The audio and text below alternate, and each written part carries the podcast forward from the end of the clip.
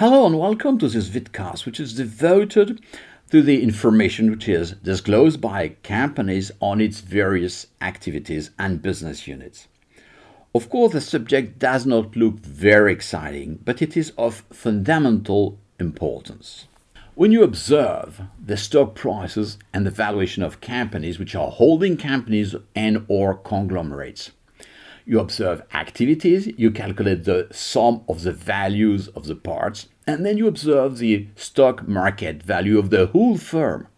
And very often, the value of the company is less than the sum of the values of the parts. This is what is observed, and it is supported by financial theory. Among the various reasons which are provided by financial theory, one is information asymmetry. The financial investors, they want to know what is currently happening in the company and business by business. A very big question is how are resource allocation decisions made? How do you translate your business strategy into operations, allocating resources to the various business units? And here you understand that there is a very high risk of waste. Imagine a company with two businesses. A and B. B is doing well, A is not doing well. So, in order to rescue A, you are going to take funds generated by B in order to help A. Instead of allocating all the resources generated by B to support its own growth, autonomy, and value maximization. This is obviously a risk. Now, in order to provide some information, there is a regulatory environment, which is IFRS 8, International Accounting Standards, and US GAAP's ASC 280. They are quite similar, but I would like to give you some details about IFRS 8. First, it's about providing information by activity, by segment, by business segment, and there are a few key words. First, you are going to disclose information about operational entities. You have entities, they are running the business, and you disclose some information on these operational entities. The second keyword is about performance evaluation. Why do you disclose information? In order to understand which kind of performance you generate in each and every business segment. The third keyword is very important. It's about resource allocation. It's about, again, translating strategy into investment decisions. Who takes the decision in a company? The chief operating decision maker, the CODEM. And the CODEM is, generally speaking, the executive committee in charge of translating strategy into investment projects. Now, if the information is needed by the CODEM, it should be disclosed two technical points. First, you have to disclose some information by country, revenues, and fixed assets, more or less. Where do you do business? Where is your manufacturing footprint located? Last but not least, information is not required if it's not available, if it's not used, if it's not reviewed, and or if it is too expensive to provide. Now I'd like to go through four cases and a company which I'm going to mention in the conclusion. The first case is about Unilever, which is a film of this month. In the film, I give you some opinion about the quality of the segment information, and I will give you some insight on that. The second case is about the financial information which is provided by companies operating in a cloud business and I devoted some months ago a vidcast on this subject. A film, November 2021, Orsted, with a fantastic quality of communication. Last but not least, Avery Dennison, a very interesting company whose turnover is about $7 billion, which gives some information, and we are going to see which information and how to use it. First, Unilever, which is described in the film dated January this year. For Unilever, the good news is about the P&L. We have a quite detailed P&L, which has been reported since 2010. But absolutely no information on the balance sheet by activity. The company says the CODEM does not need this information, does not review this information, which is quite strange. No direct information on industrial investment, the famous capital expenditures, indirect information through depreciation and amortization. But then you understand that we are absolutely unable to calculate neither the ROCE on the economic profit, ROCE less WACC, then we are unable to calculate the ROCE and the free cash flow. With the ROCE, you can calculate the economic profit, which is ROCE less WACC, you can observe the value which is created by the businesses. The ROCE is part of the bonus which is paid to managers. So that's important to calculate the ROCE. It's impossible. Free cash flow is useful if you want to evaluate the company as the sum of the parts. It's just impossible. The only information which is provided, remember my technical point, is geographic information. Revenue, sales turnover, and non current fixed asset by geography. You understand that this information is of low relevance when you want to analyze the value of the companies. As far as the cloud business is concerned, it's even worse, except for one company. It was a vidcast in June 2020. Amazon is best in class in the cloud business, but in the financial communication as well. Amazon Web Services, you have some information about the P&L. You can calculate the operating income, the EBIT, and the EBITDA. You have some information on the balance sheet and on the capital expenditures. Then you can calculate the ROCE and the free cash flow. What about Microsoft Azure, the cloud business? I had to recompute a kind of P&L with some assumptions. No balance sheet item, no capital expenditures. Google, some revenues, some operating income, negative by the way, no explanation. Alibaba revenues, adjusted EBITDA, some information on depreciation so that you can calculate the current EBITDA. No capex, no balance sheet. So again, ROCE and free cash flow is Amazon Web Services. For the rest of the industry, forget it. It's very low communication level. At the other extreme, you have Orsted, financial communication is absolutely great. The company is a subject of the film of November 2021, and I was explaining that the financial communication of the company is clear, transparent, stable, complete, and relevant, which is absolutely great. You know the segments of the company offshore, windmills, onshore markets and bioenergy. You have the P&L detail, capital employed detail, by business segments. You know everything on the non-current assets, working capital requirement, the EBITDA, the revenues by nature. Do you generate revenue selling gas or selling energy? That's absolutely great. Then the company calculates and communicates the ROCE, which you can analyze.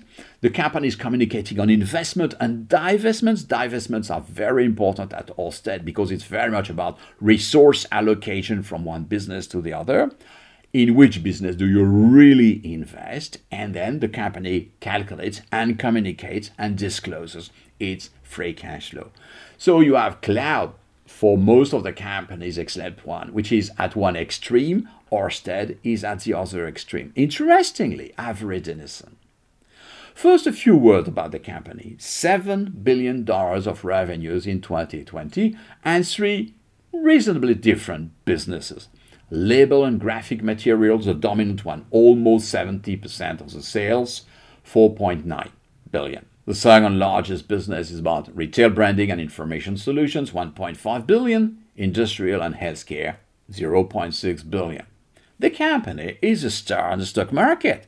The average total shareholders return on an annual basis is 22% per year during 5 years, which basically means that if you have invested $1 five years ago, now your wealth is $2.7, which is absolutely outstanding. In the meantime, revenue growth was quite limited.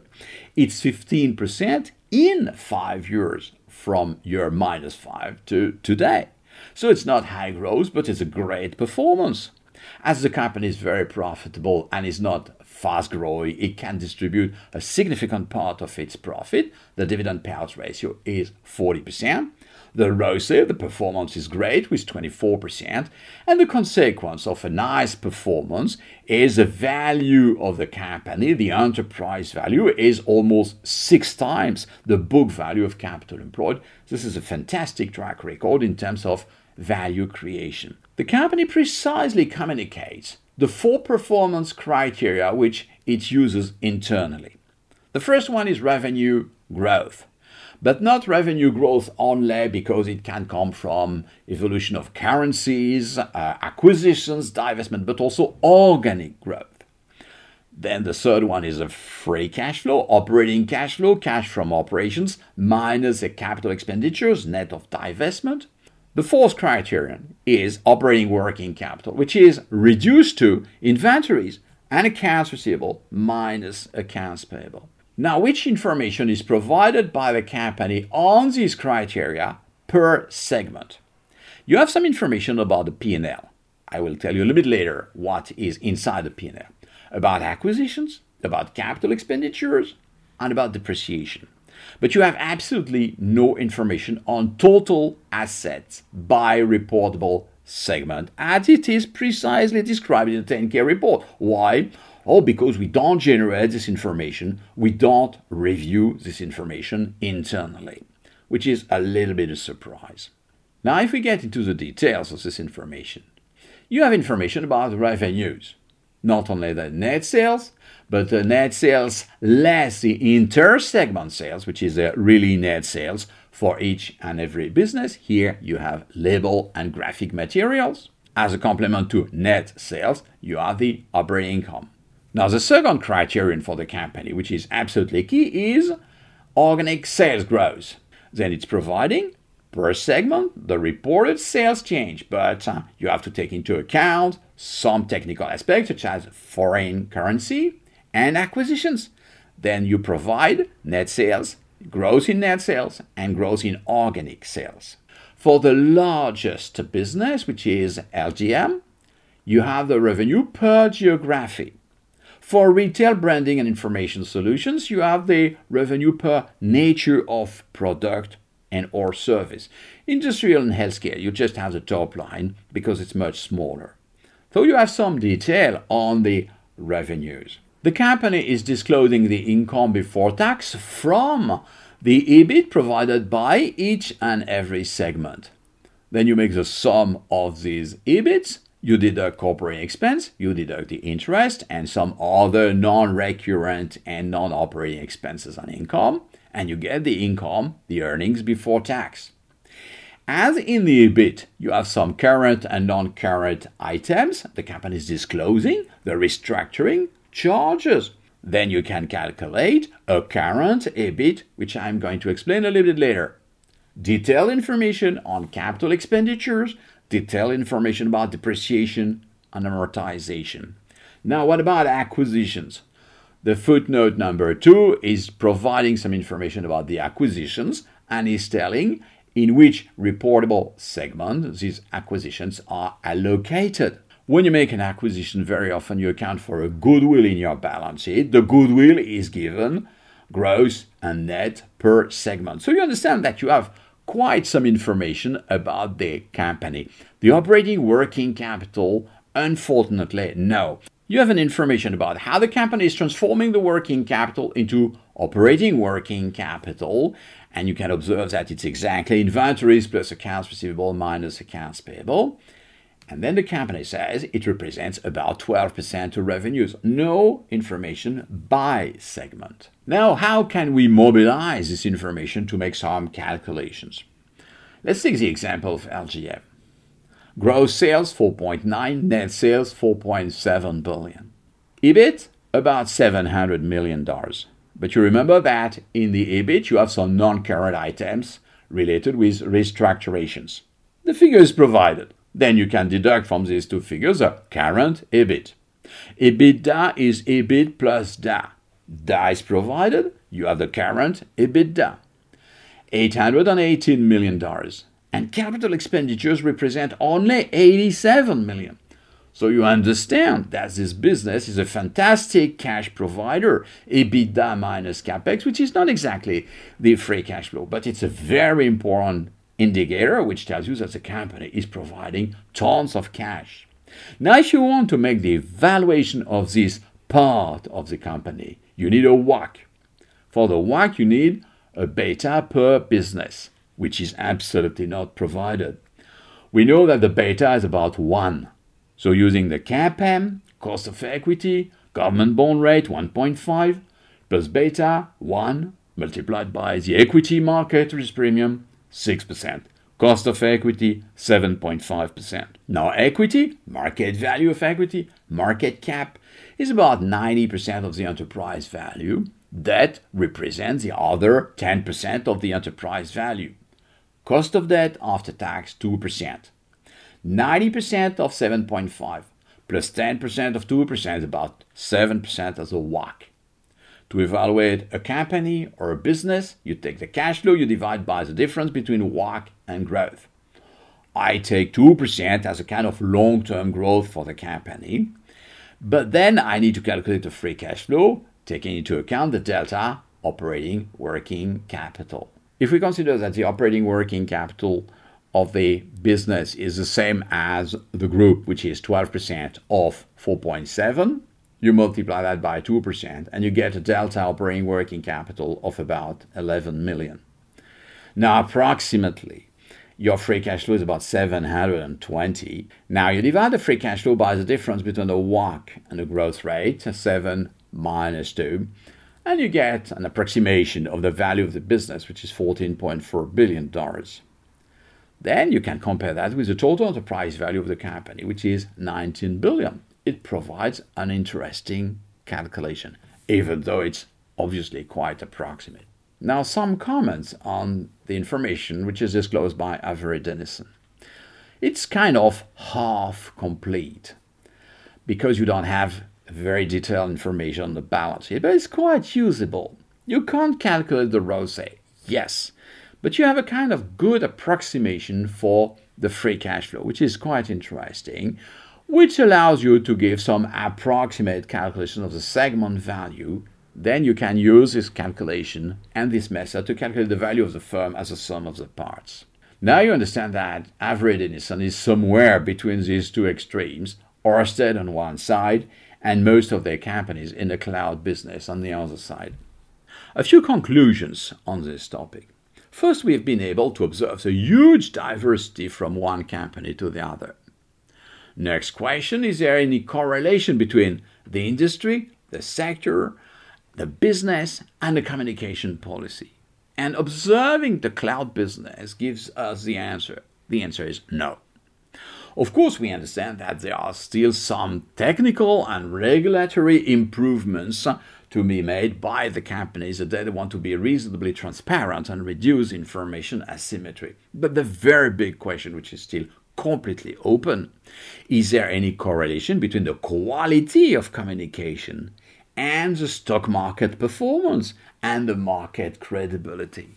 You have to be extremely humble, extremely modest if you want to give an answer. Of course, I have my personal conviction, which is that there is a correlation and the correlation is positive.